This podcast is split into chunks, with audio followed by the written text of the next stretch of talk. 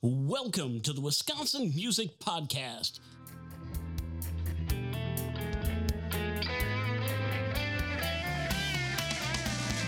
Here to introduce you to the great musicians and music businesses and organizations of Wisconsin. Every week, Wisconsin Music Podcast will be bringing you great information on what's happening in the Wisconsin music world. For our music loving listeners, we'll bring you music that you haven't even heard of yet from unique and talented artists and hear about their journey so far. You'll either hear live performances of their songs or songs from their selected discography.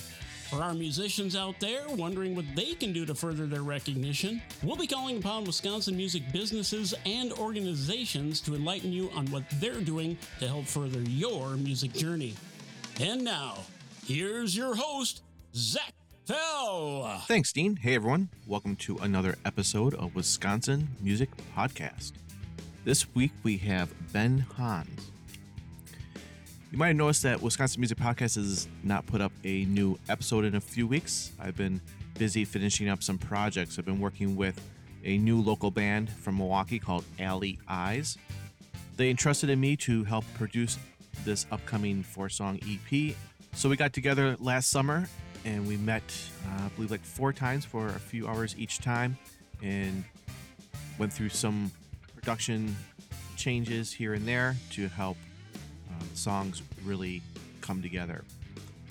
It was a great experience for me, and I believe they also had a positive experience as well because they decided to also hire me to mix the four songs for this. We went over to National Recording in Milwaukee, did a weekend there, did the basic tracks and overdubs on a Saturday, and then we finished up the vocals on a Sunday. And then I would make a mix, and then they would give me some revision ideas and back and forth until everything sounded exactly how they wanted it to sound.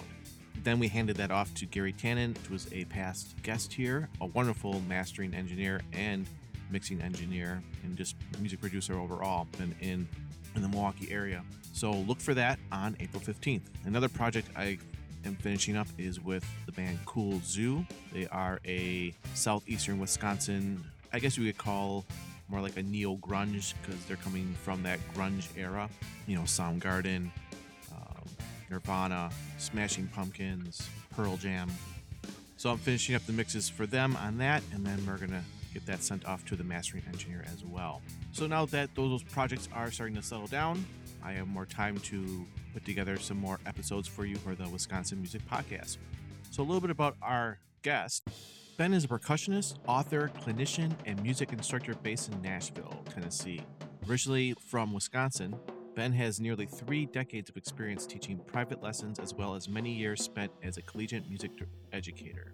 Cut his teeth performing as a freelance artist under the tutelage of jazz guitarist Jack Grassel and the late swing clarinetist Chuck Hedges. Ben currently performs nationwide with Kip Winger Acoustic of Winger and Eric Martin Acoustic of Mr. Big, and has shared the stage performing with a diverse list of artists including Walter Egan, PJ Farley, rock guitarist Reb Beach, John Roth, and George Solent, rock vocalist Fiona, jazz pianist Barry Harris, jazz saxophonist Eric Baronis, Johnny Padilla, Berkeley Fudge, and Jess Lee Montillo, jazz guitarist Steve Peplin, and Michael Arnold, percussionist John S. Pratt, Mitch Markovich, Dominic Cuccia, and Jeff Salisbury.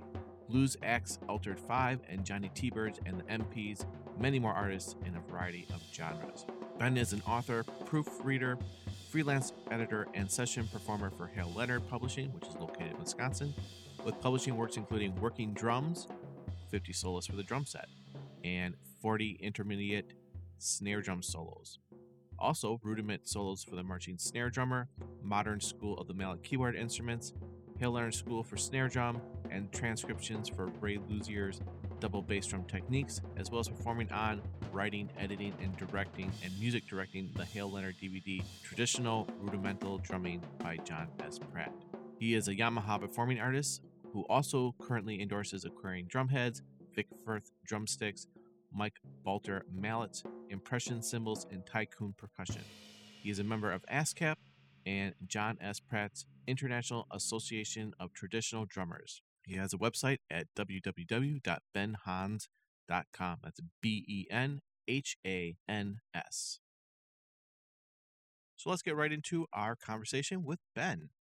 Welcome Okay. to the Wisconsin Music Podcast. Thank you, Zach. Good to be here. Thanks for having me, sir.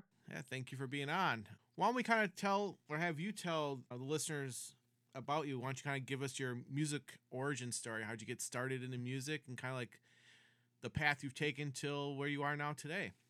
Yeah, cool. Thanks. Yeah, well, I'm, I'm a I'm a drummer, so those of you not interested in drums uh, can just check out now. Right, it's over. uh, uh, I I love all kinds of music. I love playing all kinds of music. I, I'm not real good at other instruments. You know, I, I play a little bit of piano just to be able to teach some, and I'm terrible guitarist, but I, I like to play the drums. so uh, for me, I'm really a, a product, and we just got done talking about a Slinger band program. I, I'm really a product of the of the school band program. You know, so uh, when I was about ten, I auditioned for my school band program in Jefferson, Jefferson School District, and was lucky enough to get picked for drums. I wanted to play the drums, or else it was going to be trombone. My life would be very different and I, I apparently made an impression on this instructor who I, I came to adore. His name is Evan Fisher. He taught for many years, and he was a great drummer and a band director in the Jefferson uh, County School Districts uh, schools. So I, I, man, I came up through orchest- orchestral playing and marching band, and uh, did a you know pep band gigs, and uh, we had the jazz band. My my uh, my group there, the high school group, had a steel band. We had percussion ensemble. We would give up our uh, our lunch hours at school to rehearse and and play in percussion groups and do contests. So it was it was a great time. I I got hooked on it, and I had this great teacher, Evan Evan Fisher. He played all that stuff, and he, he arranged music for steel steel drum. Uh, uh, groups and and man, we played all over the place. But I, I guess you know my parents were very supportive with my music and i guess the big change for me was i don't know man it must have been like i don't know seventh grade or something i came home from school and my parents had acquired a drum set there was a ludwig drum set sitting in the living room and so my life changed after that and i played in school groups of course but i also had a, a rock and roll group with some some fellows from jefferson county and we played uh uh, the band was called Battleship Gray, Hmm. and we played a bunch of rock tunes. We played like uh, we had a keyboard player. His name was John Lembrick, and we did Loverboy and uh, Autograph and some Van Halen and all different types of things. A lot of tunes with keyboard in it, of course. A couple Journey things, but uh, yeah, I got hooked. Uh, uh, that's that's where I got hooked on music. You know, coming up through the band program, playing all those cool things. But that that band I had in high school played school dances and parties, did a few uh, drinking parties and a, a bunch of school dances, and uh, did some concerts, and um, that really kind of spurred me on to want to keep playing. Yeah, so so then you know I went went to school and uh, studied studied at uh, MATC uh, MATC Milwaukee Milwaukee Area Technical College and University of Whitewater, and I had great teachers. And uh, big change happened when I was in college. I started studying jazz music, so I got hooked on Miles and Train and Charlie Parker, and uh, I had great teachers at uh, Milwaukee Area Technical College. I played small group music, and I'd go and sit in with those teachers and go play play a few songs during their shows in town, and so uh, really dug that music and started uh, learning about it a lot. And I also uh, I took a job as a record store sales guy at the exclusive company. And if you're from Wisconsin, you know Mr. G just died uh, a little while ago. Uh, worked there for years and learned a bunch about music. I still keep in touch with several of the fellows that I work with. I worked with at the music store selling records, and I learned a lot about music by selling records.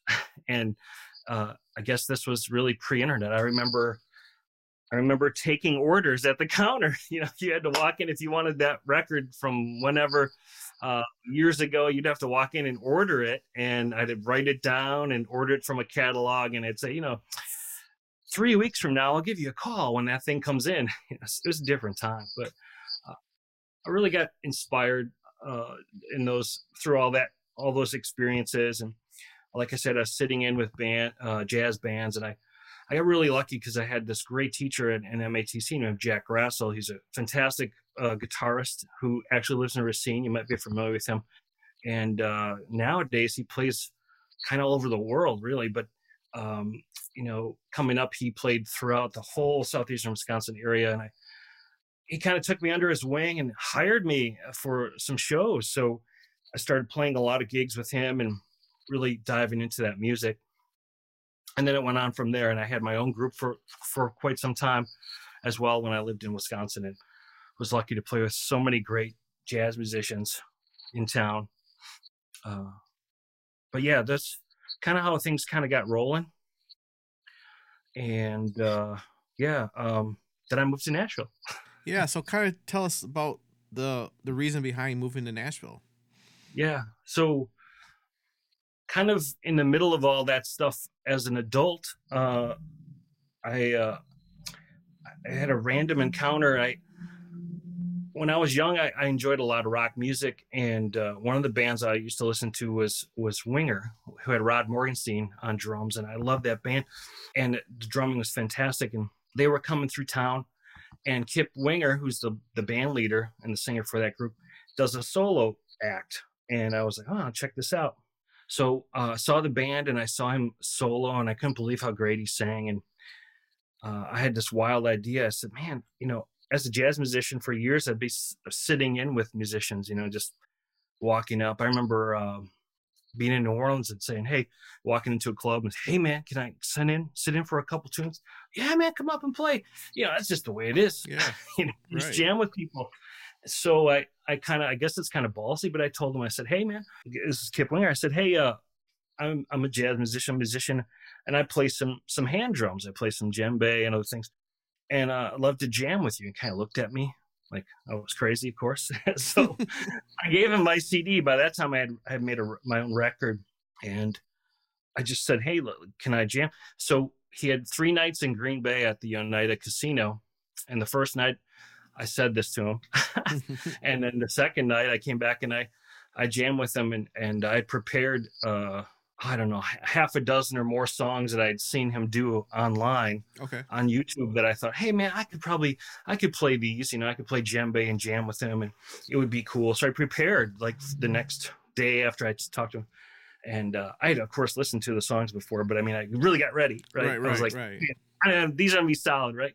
So I made my little list, and I get to the gig at the Oneida Casino, and he's playing this, gets on stage, he's playing the show, and he he said, "Oh, I, I had a guest here that might come and play with me tonight. His name is Ken." I was like, "Ah, it's Ben." You know, it was a really funny bit, and I had a list, and I passed the list up. The bartender took the list, and he put, took the list. He looks on on the stage, and he's like, "Yeah, I don't play that." He goes, "Got it on my list. We're not playing that. No, not doing. I might do that." I'll tell you what, I'll bring you up later. So he tosses my list, you know, and I'm thinking, oh boy. And so he plays two songs, and the third song he says, Hey Ken, why don't you come up here? oh crap. Ken, here we go. So I take my drum up and he was he was uh real nice to me, but uh he, he got me a microphone and uh we started playing and he, and he said uh, we're going to do rainbow and the rose and i had not prepared this song at all you know so i kind of hacked my way through I was thinking, oh, I'm doing something here. And uh, we get done with the song, and he goes, okay, you can sit down now. so I get off the stage, and people are giving me high fives. It's, it's really funny. I thought, oh, that was it. But at the end of the show, he he brought me up for three more songs, and we played uh, uh, who who's the one and a solo song he has on one of his records called Nothing. And gosh, I can't remember the the other piece of music that we that we played, but played three songs, and then from that he played solo shows in Milwaukee, but you know, um, at Potawatomi, uh, Okay. but you know, in Chicago and maybe a little bit in Minnesota. And anytime I had a weekend where I wasn't playing, I would jump in the car with my drum and I'd show up and I'd say, "Hey man, you want to you want to jam?" He'd say, "Okay, bring your drum up." So we would play, you know, three songs, and that turned into five songs. And then he started hiring me, and he hired me to come down to Indianapolis for a really nice gig and then he hired me to play at the Fillmore Wow. uh, in San Francisco and Iridium in New York. And I'm thinking, okay, I like this, you know, because I would I had been playing in Milwaukee and great, you know, great musicians, really a lot of fun. I loved the music I was playing, but I figured that if I stayed doing that the same way, I'd be doing that when I was 75. And that's cool. I'm fine with it, but I thought I wanted more. Yeah. And I wanted the challenge of evolving and changing as a musician and kept having more experiences. And maybe this would lead to other things. I thought. So anyway, we had a long talk and he said, man, because I, I talked to my wife and we, we didn't have any kids. We were thinking about moving. We were thinking about moving to LA or we were thinking about moving to Florida or Las Vegas or something. And he says, because we want to get to the warm, right? Um, I'm allergic to snow now, mm-hmm. by the way. But he says, why don't you move to Nashville? I'm like, wow, I never thought of that. We took a couple trips to Nashville and met, I met a bunch of people. I had had students, students that had uh, established themselves in Nashville and other guys I went to college with. So people that I knew lived there. I thought, wow, what a, what a smart idea. You know, this is this is really a happening place, and people have a kind of a idea of Nashville if they haven't spent a lot of time there, if they don't know a lot about what's going on. Oh, that's country central. Yeah, that's what's happening. Man, there's a blues scene. Yeah. There's great jazz players in town. There's a whole clump of rock musicians, and the symphony uh, orchestra is amazing too. So we we sold our house in a week and moved to Nashville. what year was this? So, uh, 2017. So okay. this spring will be five years already, which is kind of crazy when you think about it. So I was pretty gung ho, and I thought, oh, this would be great. And I knew, I knew that, uh, uh, I knew this would be a different change, you know. But I, after the first year in Nashville, I was like, man, this is. I was like a culture shock, you know, because my wife and I are uh, Wisconsin natives, right? So, yeah. you know, it was just, it's, it's, it's a lovely place. The people are amazing, and we've grown to love it actually. But it was a big transition. It was like, uh, you know, all this stuff mundane, right? You got to change your doctor. you got to yeah, change right, your right, right. You got to change your where you getting your grocery, whatever. You got to, but it's now become a, a, great a great thing for us, and it's helped my career a lot. You know, being in that town because people take you more seriously. If you say, you know, I'm a drummer from New Berlin, they're going to take you a lot more seriously. Say, I'm a drummer from Nashville. Yeah. You know, it's, it's a different, yeah.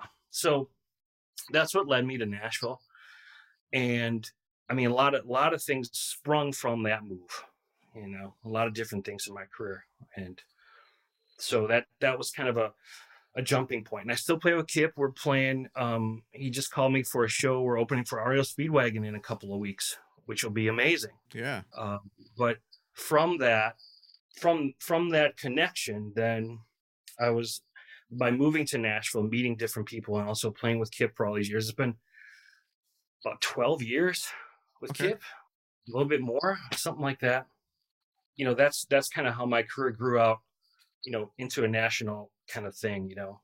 So so yeah, um, that's that's why I had to make the move for me, for my career and for mm-hmm. what I wanted to do. And I I still want to play jazz. I haven't been playing a lot of jazz. I still want to do it and I still will do it. And I can be 75 and still be cool playing jazz. But I don't know if I'm 75, I'd be still cool playing rock music. But but anyway, um, uh, it's a great it's a great move, and I I uh, I've met some really awesome people, you know, by by doing it, and it will continue to happen. So cool, man, awesome. That's a very cool journey so far. Yeah, thanks. Yeah, it's been it's been pretty amazing, and and uh, I I as a teacher, I, I taught for a lot of years at, at the Milwaukee Area Technical College. So after I graduated from there, um, Jack uh, Grassel helped me get a position, and I taught there for almost 20 years. Right, right. I love teaching college, and I had great students and some not so good students, but some real wow. great ones and great colleagues. Oh my gosh, you know the instructors there were amazing, and I played with a lot of them too, and I miss playing with them. But when I got to Nashville, I had that experience, so I, I, I landed a job teaching music business at the at, uh, SAE Institute. Okay, it's international um, recording, um, it, it's a it's a it's a technical college that that offers different programs in different cities. There's five campuses in the U.S. At SAE Nashville, we have two programs: music business and audio uh, recording.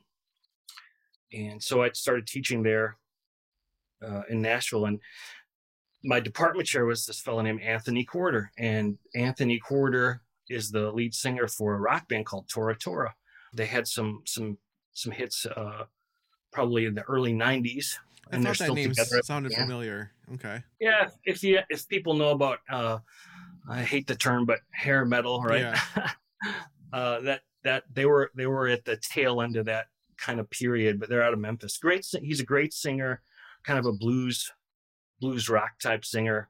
I'd say they're like they're the hair metal equivalent to the um, uh, the Black Crowes kind of. Oh, okay. Yeah, I can see so I met Anthony and we became friends. So we we play together some, and we have some things coming up this year, you know. And so things like that wouldn't have happened in my life if I wouldn't have moved to Nashville. I wouldn't have met him Yeah. and other other cool people.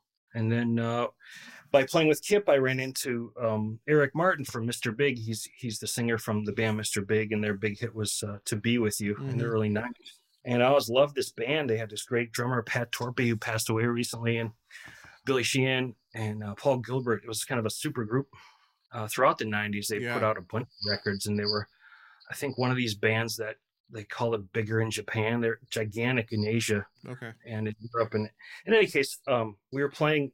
I was playing a show with Kip, and it was um, Don Dokken Hmm. and Jack Russell from Great White, and Kip and I and uh, Eric Martin and PJ Farley. PJ Farley's the bass player from Trixter, Okay. this band Trixter, and uh, they were playing a set, and I bumped into them. We were sharing a dressing room, and we hit it off.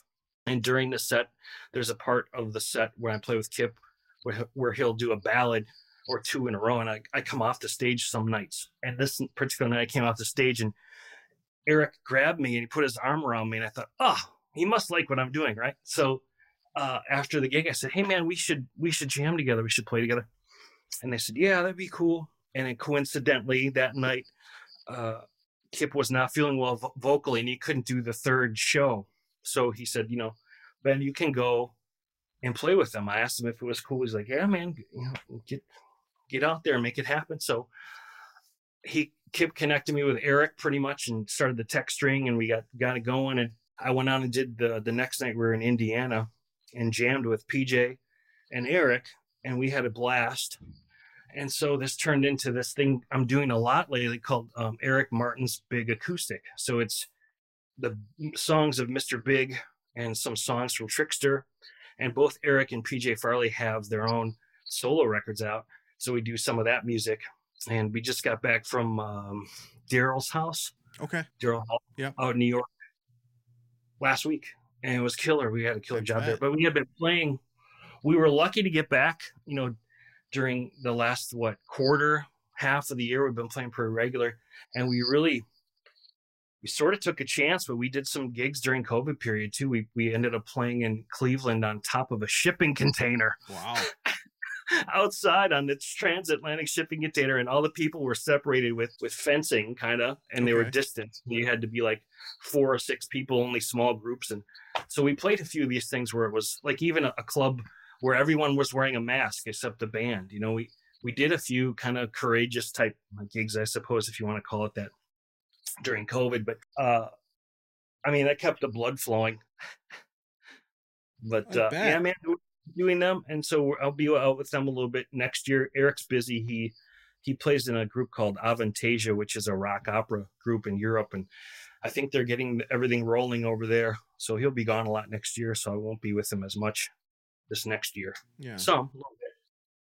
So, but I'm playing percussion, man. So it's a, a little different thing. So I'm playing like uh, djembe, and then I'm playing like a, cajon and hi hat and a crash cymbal. And then lately with Eric, I've been playing a snare drum. So it's sort of a percussion kind of pseudo acoustic rock gig kind of thing. That's the type type of music that it is anyway. Sorry to cut you off. No, that's fine. No, didn't make that's the connection there at all. No, the listeners would definitely want to know, you know, what instrumentation you're doing for percussion. So yeah, that's cool. Eh, you mentioned back a little bit about a re- recording that you had done. Why don't you kind of talk a little bit about uh, the process for that? Oh yeah, thanks. Yeah. So I have one uh re- kind of solo record out. It's called um Ben Hans Trio. It's a it's a jazz trio record, guitar, um electric guitar, upright bass, and drum set.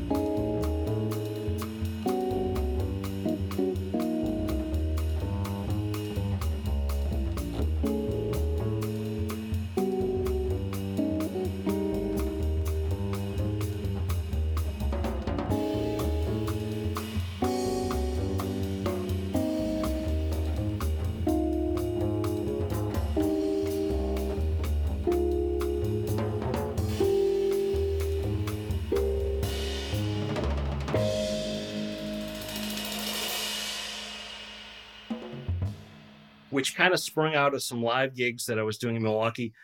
Plus, um, I spent a lot of years actually as a, a studio musician for Hal Leonard Publishing. So I had just gotten done with a, a, project. It was the Jazz Guitar Method Book from Hal Leonard. Okay. And a guitar player that I'd played with for years and been good friends with Jeff Schroedl. It was his book. We did the session. We actually did it in the studios at Cascio Interstate Music.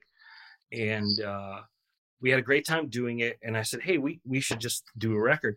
So the guy said, yeah, let's do it. And I remember we rehearsed and each of us contributed some original music to the record. And then we did a few uh, jazz standards.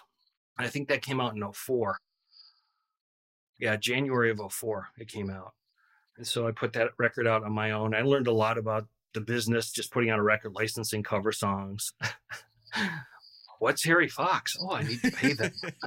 and um, yeah, it was good. I mean, it's kind of evolved right over the years because I mean, at the start it was physical copies, and then it went to you know digital copies, and then of course went to streaming. So you you can see that people are still listening. Yeah, it's a different way. But now it's funny because I'll go, I'll take a bag of them along to the acoustic rock shows, and then some people who like me in the band, they'll say, "Hey Ben, what's yeah, what's Ben got for merch?" You know, I'll have my jazz CD, and they're like, "Oh, that's cool." You know, it's we're at a time though where people they're open to all genres of music because people's iPads, iPods, you know, or Spotify song lists, they're all jarbled. It's it's all a bunch of different genres and eras, and now we're at the, I think, this period where everybody's like a little more more open because there's so much available and everybody's listening to everything. Yeah. so which we're is great. Yeah, I put that out, and uh, man, those guys are doing great. The guys on my record, um, I still keep in touch with Mark Solveson and Jeff Stradel, and, and they're in a band called Altered Five, and they have a, a blues, another blues record out. And in fact, they they came to Nashville to record, so I ran into them last spring, I think it was, and Okay. they're they're actually working with Tom Hambridge, who's the drummer from Buddy Guy's band, and Tom had produced like Joe Bonamassa and uh, Mick Jagger and like Susan Tedeschi and God, I mean, huge list of uh, Keith Richards and all these people.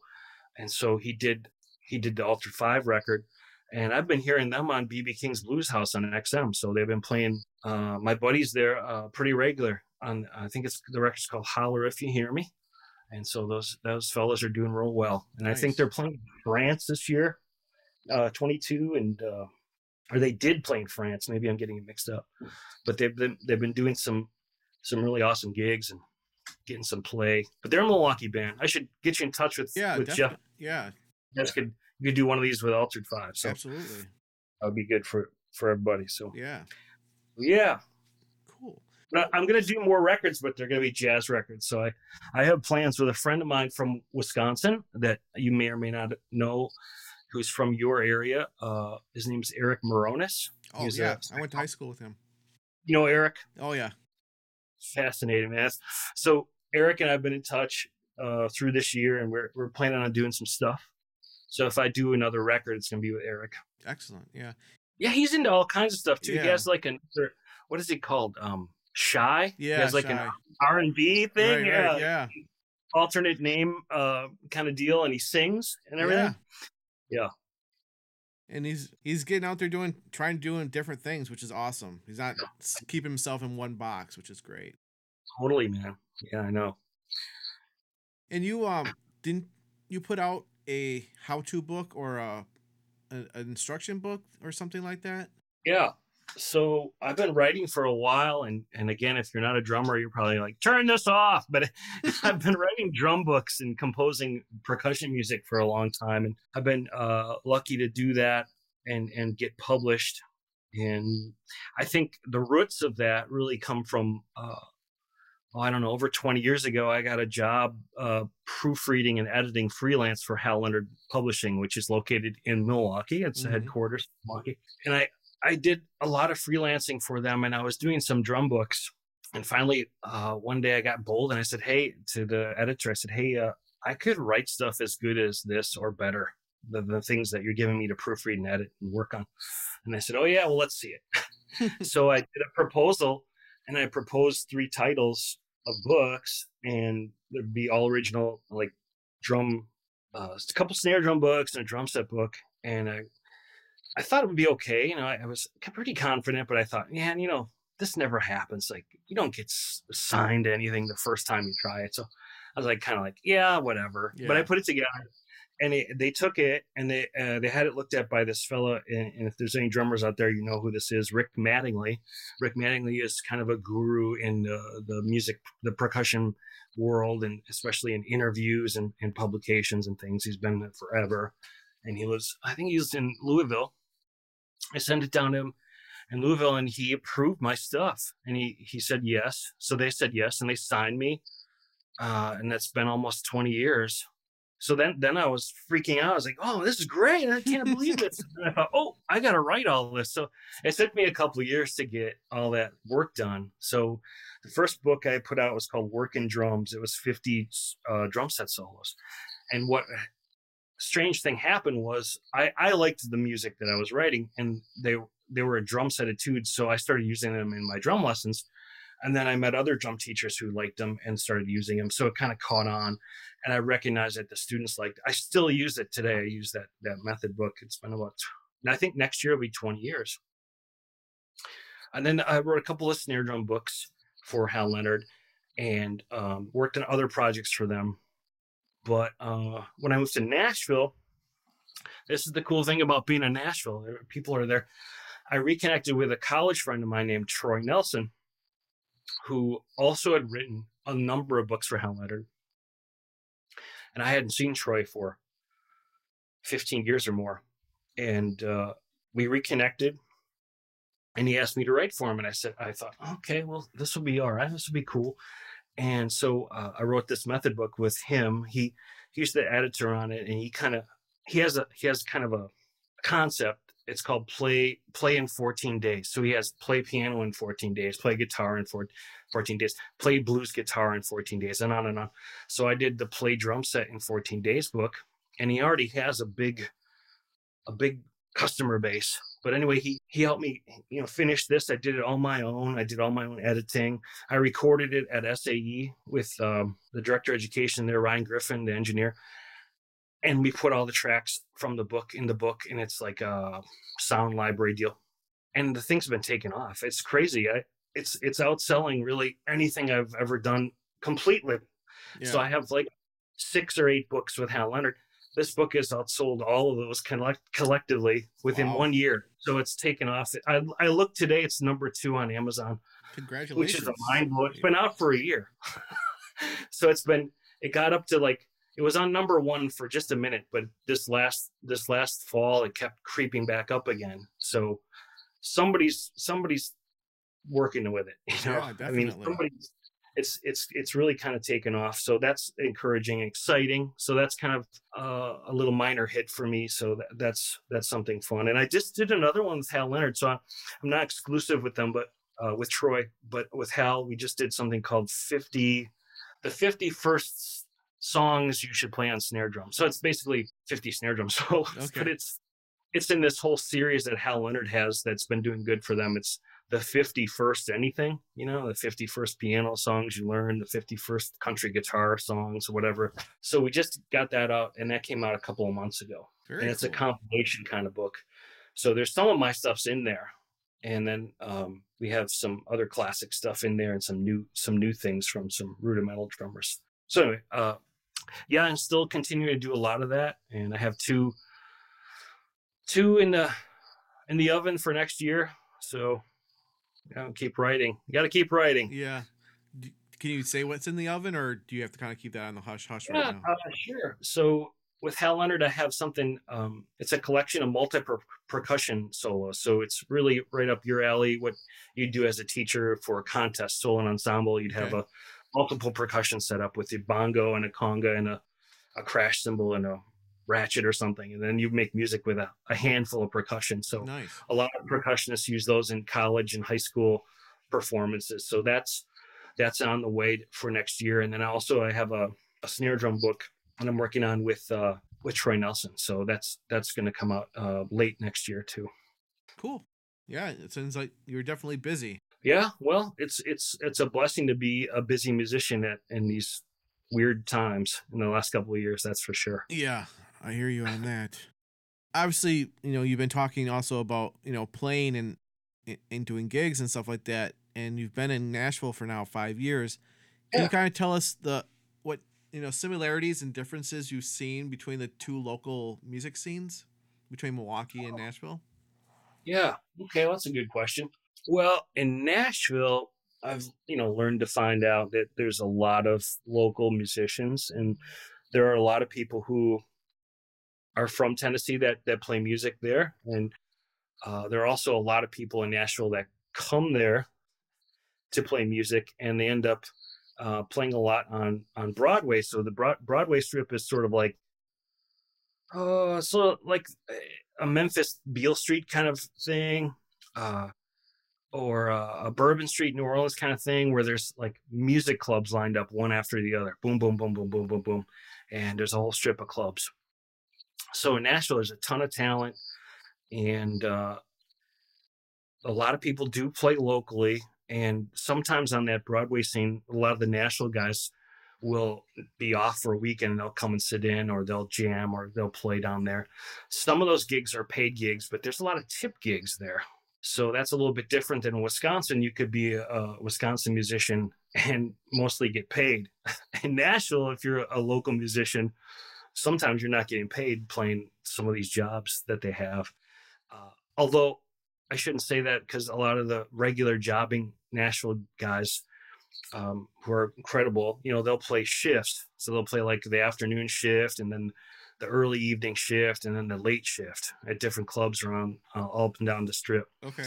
Well, and they'll make some money. So there was a, a guitar player named Rick Wagner that I, I, he was a student of mine at MATC, and when I got to Nashville, he was one of my first music contacts there, and we we had lunch a couple times, and he he was doing that. So he's playing three shifts and and making good bread. He was just doing that.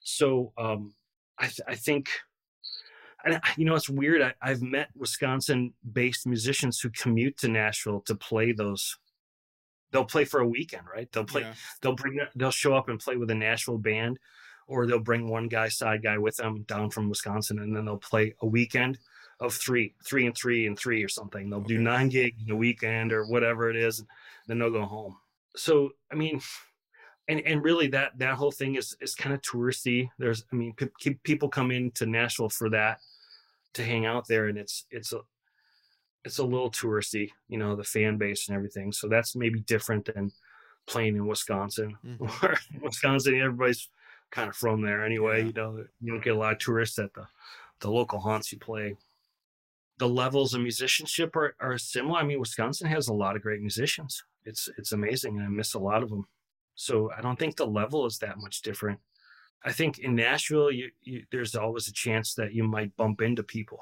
So that's the difference too. There's a lot more, you know, opportunities as far as just random meetings, and that does happen for people where the, mm-hmm. people get heard some places. Whereas if I was just, you know, playing it in West Allis every weekend, you know, no one's no one's going to hear me and say, "Hey, Ben." Right, right. You're coming on the road with me. You know, I'm in the back of a bar in West Allis. You know, no one's listening. But uh, I don't know. It's not for everyone, and you got to have. I think if anyone's listening to this and they were like, "Man, I got to take my music to the next level," I think you got to definitely have some context already. Um, I think a mistake a lot of younger musicians will make will be to pull up roots and just move and think that something's going to happen right away. It's going to take you a while. And after I moved there, a lot of people would tell me, hey, you know, like you're doing great, Ben, because I would get frustrated, man, because I've been, I was established and I was used to being established, uh, you know, and, and doing things, and I was I had to restart. I had to restart my career basically, yeah. and they were saying my friends that I, they were like, "Man, this is a five-year town. You're doing amazing." This was like year two, you know, year three. I'm like, "Ah, it's not good enough, you know. Need to be more established, you know." Yeah.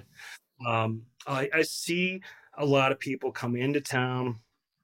They'll do it for a year, they'll do it for two years, and then they get frustrated or they'll get discouraged or they don't feel like they're making uh, progress. Or definitely a lot of younger guys, they'll come in and they won't make a lot of money playing, and they think that maybe moving from Chicago or wherever Milwaukee, you can move to Nashville and make money. Well, you maybe could, but it's a tougher. There's there's more musicians concentrated. Yeah. It's a more concentrated scene, so there's less money to go around for everybody. So I do see a lot of guys coming and going. You know, since I've been there, in out. Yep. and that's that's the thing. And uh, anybody that's been in town for a long enough time sees that the transients coming in, coming out, and yeah, it's it's not it's not maybe for everybody. no, it's you know they have to have a certain goal and understand that it, like you said, it, it takes time, and you have to have connections. You need to network and all yeah, that stuff definitely. that you have to do. It's definitely networking, definitely connections, definitely knowing somebody before you come make a music a music city move like that. Yeah.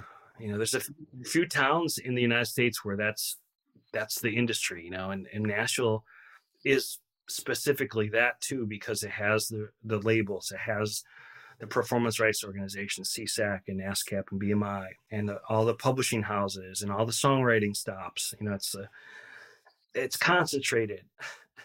So if you're good, you might you might be able to make a living at it. You know, if you come in there and, and you and you're serious and you uh, you're dedicated to it. Yeah. You know, work life balance is it something that you're still trying to figure out, or you kind of got it under control? Mostly under control. That's good. I'm really I'm really lucky because my wife's a music nut, and she also throughout my whole career, probably people who know me know this a little, but not everybody that peripherally knows me. She's been kind of my music manager my whole life. And it's been a blessing because she helps me with my music and making the right business choices and is really business minded. And over the last two years, her and her business partner um, formed this entertainment uh, group called Entertainment Services in New York.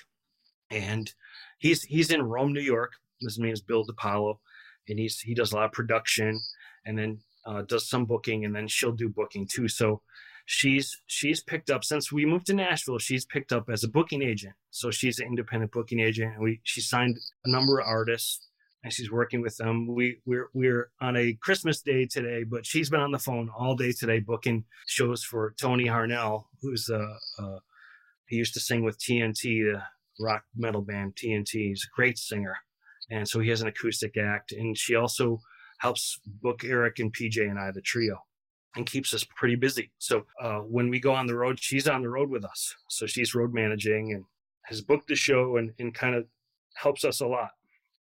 So my my personal life, my wife and I, we get to spend the time together on the road. So we'll be traveling together, and I get to keep my personal life personal. It's pretty pretty amazing. We we don't have any children, so that's that's not the complicated you know part of it. But uh, uh, we we enjoy spending time with the musicians, and and man, it's it's really good. So I'm okay there.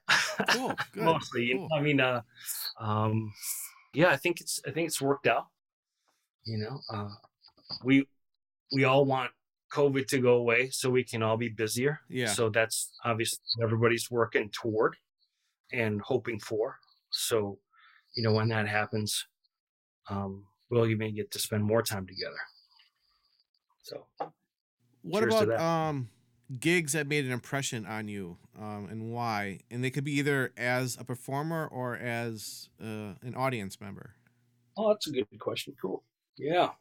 Oh man. Um, well, let's do them both. So, I think for me personally, one of the things that fired me up when I was a youngster was I uh, this rock band I played in high school with, Battleship Gray. Uh, the guitar player Andy, Andy um, helped helped me out a lot because he took me uh, to see Van Halen, the uh, OU812 tour, and I was blown away. It's the first big mega concert I'd seen in it, and it was the brand new Bradley Center, which has now been destroyed. Yes.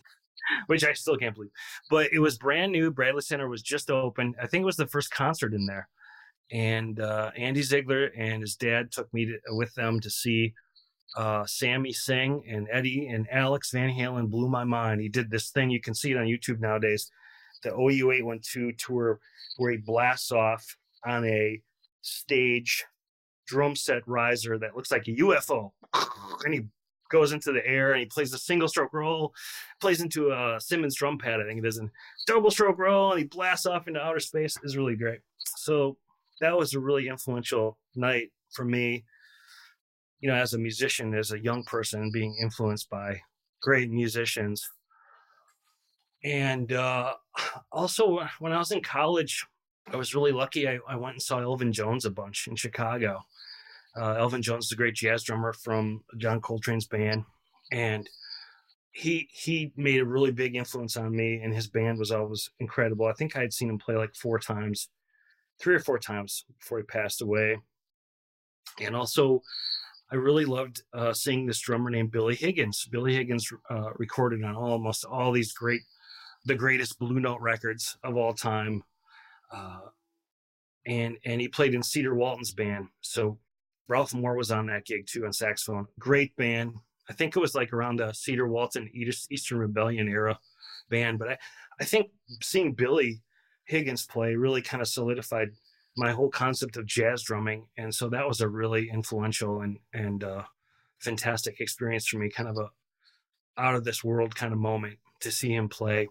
I only saw him once, unfortunately. I saw Cedar a number of times. Great piano player. But as far as shows, um, I think there's there's probably a, a whole handful of shows that I, I worked with Jack Grassel when he was uh, my band leader that I could say that were really influential. I, I know we played in Cutler Park in Waukesha with John Price on bass and Johnny Padilla on sax. A great night. Uh, but I did work with him. I got to, I got to meet and work with Barry Harris, who is the great jazz bebop piano player who passed away yeah. like ten days ago or something. And he spent Barry spent I don't know how many weeks, kind of like it was an educational experience for the city. I can't recall what it was called, but he spent time at the Wisconsin Conservatory, he spent time at MATC, and then he played and taught throughout the city for weeks on end. And I got to play with him with Berkeley Fudge and Hal Miller on bass and Jack. And we played this party at City Hall, Milwaukee. It was for an anniversary of the city or something, and it was a, a celebration. And Mayor Norquist, who was the mayor at the time, was was there, and that was kind of a um, I don't know what we could say, but like a moment where I I kind of like went to the professional side, like in my brain, like, yeah. oh my God, you know, I'm these guys are great. And that's Barry Harris too. Like what? Like that's the sidewinder, man. Yeah. He's like Morgan Sidewinder. He's on that record. Like I was like, and I was a kid, so it was it was really kind of a moment where I felt like I grew up pretty fast. And Barry was playing right and he wouldn't talk to anybody during the gig right or i mean you know, even like before or after he didn't say a lot to the band right yeah but he would look at me under the piano like the piano um uh was at an angle right the the the, the lid that's what i'm trying to say was stacked up and his head was down underneath the piano he's looking right at me the whole gig and he would play like behind the beat and then he'd rush a little bit and then he'd play behind and he would stab notes and he was sort of like teaching me things without ever saying anything while we were playing the music. And it was just kind of a crazy out of this world like experience. So that was that was incredible. That was a good one. I don't know. I I I've played a lot of really amazing shows with Kip Winger, and he's such a fantastic musician. You know, it's hard to kind of name a few. We we played in London at the this place called the Borderline, and we've had amazing shows there. That's been a great experience doing those uh, at the borderline. The crowds are just really into the music. Um, I think one one of those I mentioned before was really like the kind of a, a, a experience of a lifetime was, was playing at uh, the Fillmore. So San Francisco, great classic venue for mute all kinds of music. The the Fillmore West, you know, Miles Miles had played that stage and Ornette Coleman and the Foo Fighters and Dave Matthews, just about anybody you'd ever think you'd want to see. Right. Jimi Hendrix, Jefferson Airplane on that stage, and there I was playing that gig with Kip on that stage, and it was a fantastic audience. We were we were playing with Y&T, who's a really great rock and metal band uh, on the West Coast. They're huge out there, Uh, a lot of people in the Midwest maybe don't know them as well, but in that genre, they're great. Dave Meniketti's the lead singer for that group, great guitar player. But we we we played that show with them. That was that was a an important gig for me. I, I remember Kip's he I don't remember something like maybe it was like uh the the the day sheet or something he gave me and he's like here you go here's this you're gonna remember this one you know tell your grandkids about he played the Fillmore Right. like, yeah yeah man Definitely. Yeah. but, um there's been some great experience and, and, and up to up to last last week when I played with Eric and PJ at, at Daryl's house and I've worked that job with Kip too and it's it's a great place the the sound man um, Peter uh, Moshay, Peter Moshay, he's he's actually Hall and Oates sound guy for gazillion years, okay. and he's the sweetest sweetest guy, greatest sound guy ever. Great venue, and I mean that was just last week. So I'm continuing to have these really amazing experiences. You know, I'm really lucky and fortunate to play with great players and and get to play these venues. So there are a lot of them. You know, there's a lot of them, but but really it comes down to like we started. You know, I it's it's it's it's those early experiences you know it's it's like yourself you're you're a music teacher you know Yeah. you you influence young people you know I, I get to do it too as a teacher i'm still teaching lessons and it's like your teachers influence you to get you going and then those those live experiences you're coming up as a young person and a young musician that's what gives you the gas the firelight to like burn it you know to get to that point where you can really do it. So it's when you're there sometimes you you're not realizing that as a young musician. So you know I, I think i would tell any young musician you know try to take every experience seriously and make it count and, and go and see. I tell people this too it's like it, it's tough now because of covid but it's like go and see these bands go and support these artists and anybody that you think you like. Go and see that. Yeah. go and go to the concert go to the venue watch these musicians watch watch what they do check them out. You know that that concert you go to could inspire you to become a better piano player guitar player singer whatever drummer.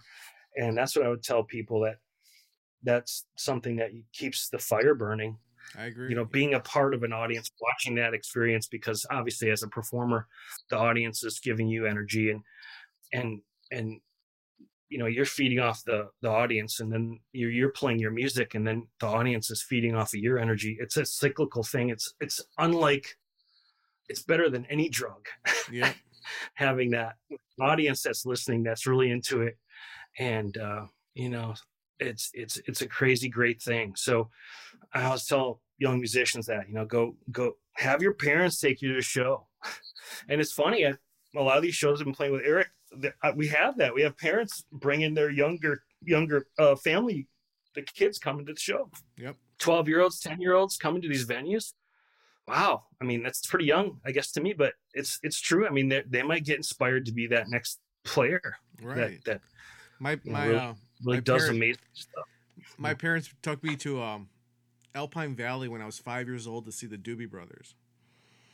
right on So I I know exactly. I know when our kid was growing up, we took them to uh, to concerts and plays and, and musicals and everything just to get them well rounded. So by the time she, you know, she's an adult now, so I think she's got a pretty well rounded arts ed- education at least. nice do you do you remember the smells of alpine valley when you were when you were that age No. but I've been there many times and I know what you're talking about. Especially being a, a person that likes to go and see Dave Matthews a lot. I, I know exactly what you're talking about. yeah yeah Yeah. But um as I wrap this up, is there what's on your playlist right now? I know you've mentioned multiple um bands, but I mean you can recap those and add more if you want to, but you know, who are you listening to right now? stuff i'm listening to right now? Yeah. oh that's a good question. Uh let me let me see what i listened to recently. Let me see what i what i listened to recently. I just do this. When i come up? Oh yeah. I'm looking at my phone by the way because Yeah. no one can see me. Um, actually, the last few weeks, you know, I I do i iTunes. You know, some people are doing Spotify and everything, but I do iTunes and Pandora a lot. And I had been I've been stuck on the last two weeks or so. I I built a Genesis channel on Pandora, so they were playing. I discovered that I, it's something I already knew, but I rediscovered that my influences were all the British second generation um, invasion stuff, right? So like, uh, I the Beatles are great and the Stones are great and everything, but I was like the next group, right? right so I'm right. super into Zeppelin. And I love Genesis with Peter Gabriel, and I love the Police, and um, man, I love Steve Winwood. So I mean, I'm kind of influenced by music of like the second wave and even the like the new wave stuff. I'm into new wave, so on I'll listen to XM radio and I'll bounce around between like what is that like 33 the new wave station. I can't think of all the names of them right now, but you know Duran Duran. I'm into pop. I like pop music. Man, what was I looking listening to released recently? Um, Billy Squier.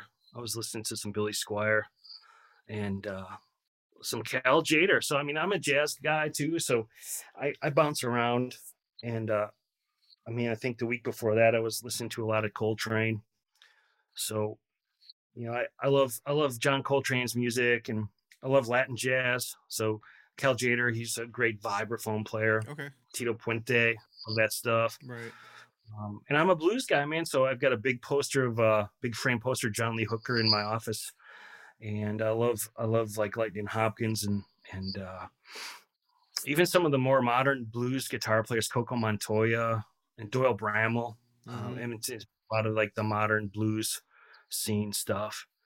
Um, but yeah, I mean, Bill Evans, a great jazz piano player. I love I love Bill Evans and Charlie Parker, all that kind of great stuff. I, I mean, I like a lot of people. I've got an extensive list of, of things. I like a lot more music than I don't like. So yeah, I hear you. I hear you on that.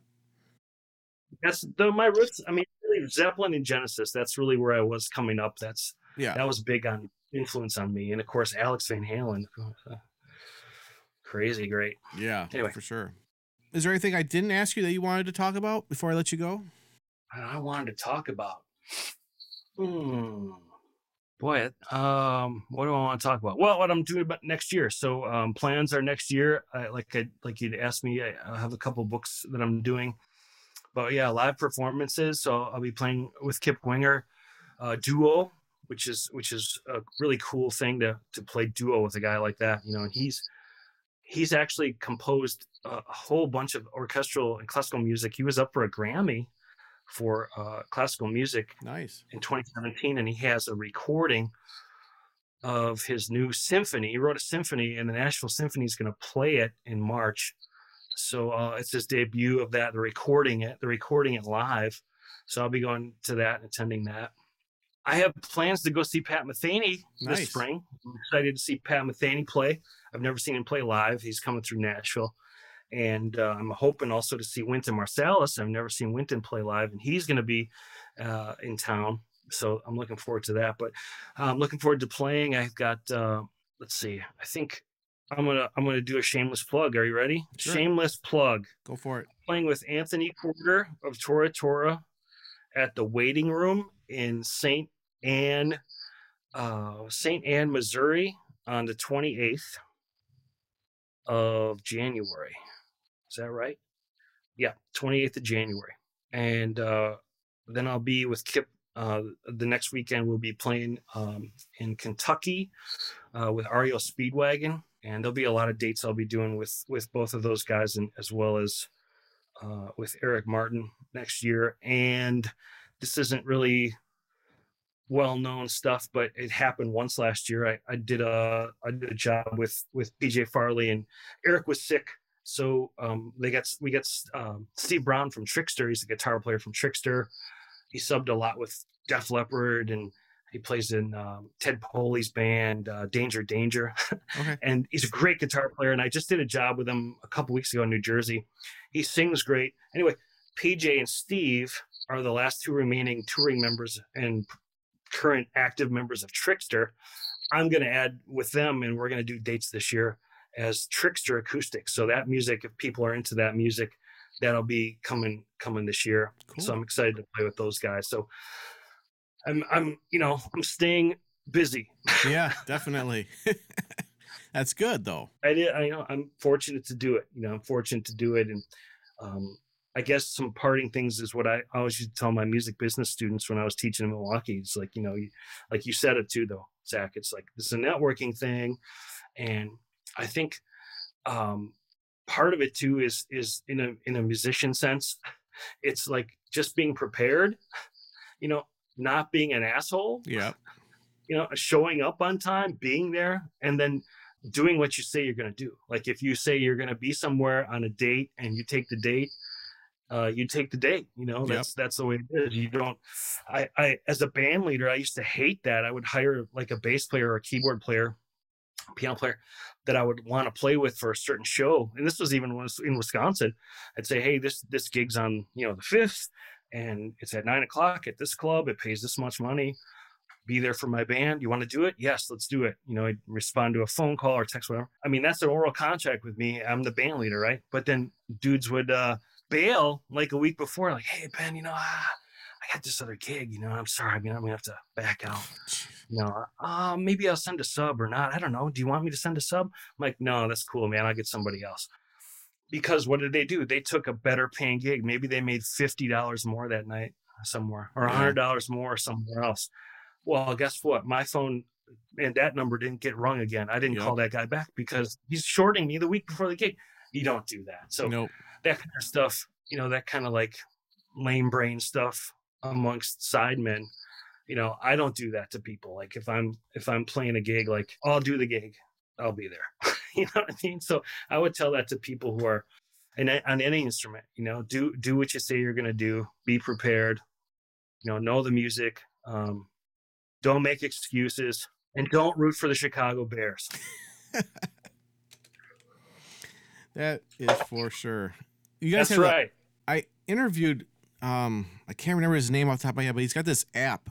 I think it's called Band Live. I th- but don't quote me on it. I'll have to look it back up and it's been a, about a month or so since I talked to him, but it's kind of like yeah. It's a service where you can put a gig out and send it out to certain people and then those people can either say yes or no, and it's kind of like a contract that they'll be there for that gig for whatever price you're, you know, going to pay them and whatnot, and it's all in the app. So maybe I'll I'll send you that information. Oh, so it's like a, like a yeah, that'd be cool. I kind of get your drift. It's kind of like uh, you hire a band through the app sort right. of thing. Exactly. Huh. That makes sense. Yeah, I'll check it out. I'm, yeah. I'm into anything new and cool and things that'll make our lives easier. That's yeah, for sure. That's for sure. Uh, um, if anyone's actually still listening and was into drumming and into my stuff, um, you can find more information about me on my website. It's just benhans.com, B E N H A N S.com. On Facebook, it's Ben Hans Percussionist is my is my professional page, and uh, I, am on Twitter too. So if anybody's listening to this six months from now and is, hey, I want to talk to that Ben guy, you know, look me up, send me a message. I'm out there. I'm I'm attainable. You can reach me. Um, I'm happy to help anybody that's that's a Wisconsin musician that's looking for um, some advice. I'm if anybody knows knows me from all the years in Wisconsin helping students, that you know I'll do anything I can to help you. So that's that's totally on the table for your listeners and uh, and any any musicians that you know we want to network with. So that's the key thing is networking, and I I always enjoy being a hub to try to help people too myself. So if I can give somebody a hand in some way, I would love to do to do that down the line. So just wanted to say that. Yeah. Cool. Well, thanks, Ben, for so much for being on the Wisconsin Music Podcast. It was a pleasure. Great information, and it was great talking with you. Thank you, Zachary. I was really happy to do it, and I'm uh, I'm glad that uh, we could reconnect and uh, wish you all the best. So thanks so, so much for having me today. Thank you. A lot of fun. Woo! And that's our interview with Ben. We have such great, talented musicians here in Wisconsin. It's just mind blowing sometimes. And if you're interested in being on the Wisconsin Music Podcast, I have a short form on the website at wisconsinmusicpodcast.com. And it's just a quick guest request form put in your name and your email address.